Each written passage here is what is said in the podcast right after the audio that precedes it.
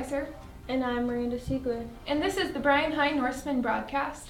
Every Tuesday morning, Miss Han and the Advise Texas office host coffee, career, and college chats in room 3231 from 7:15 to 8:15.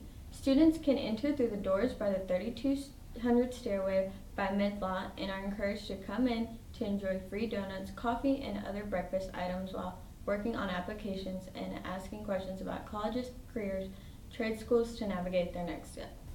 Interested in the medical field, healthcare, nutrition? On November 10th, Kate Scoresby, a medical student at Texas A&M, will be presenting on the role of nutrition in medicine.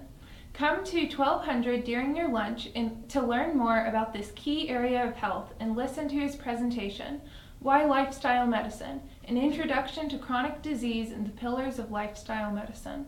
The Food for Families food drive will be collecting food on campus from now until December 5th.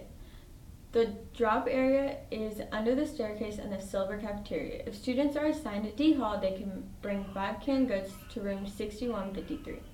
Final exams will return this semester before the beginning of Christmas break. To qualify for an exemption, students must have no referrals or suspensions. Students must also, must also have a grade average of an 80 or above with two absences or a 90 and above with three absences. EOC tested courses are not eligible for exemptions. Beginning on Monday, November 27th, students will be able to submit their request for exemptions via a Google Sheet. The form will close at 4 p.m. on Friday, December 1st. The course is mapped and ready for our Turkey Trot fun run next Wednesday, November 15th at 4:45 at the practice soccer fields. Enjoy this cross-country style course with your friends and family for free. Plus a chance to win prizes like Santa's Wonderland tickets, gift cards, or a Thanksgiving turkey. Fun Run t-shirts will be for sale at this event. That's all the announcements we have for today. Have a great week.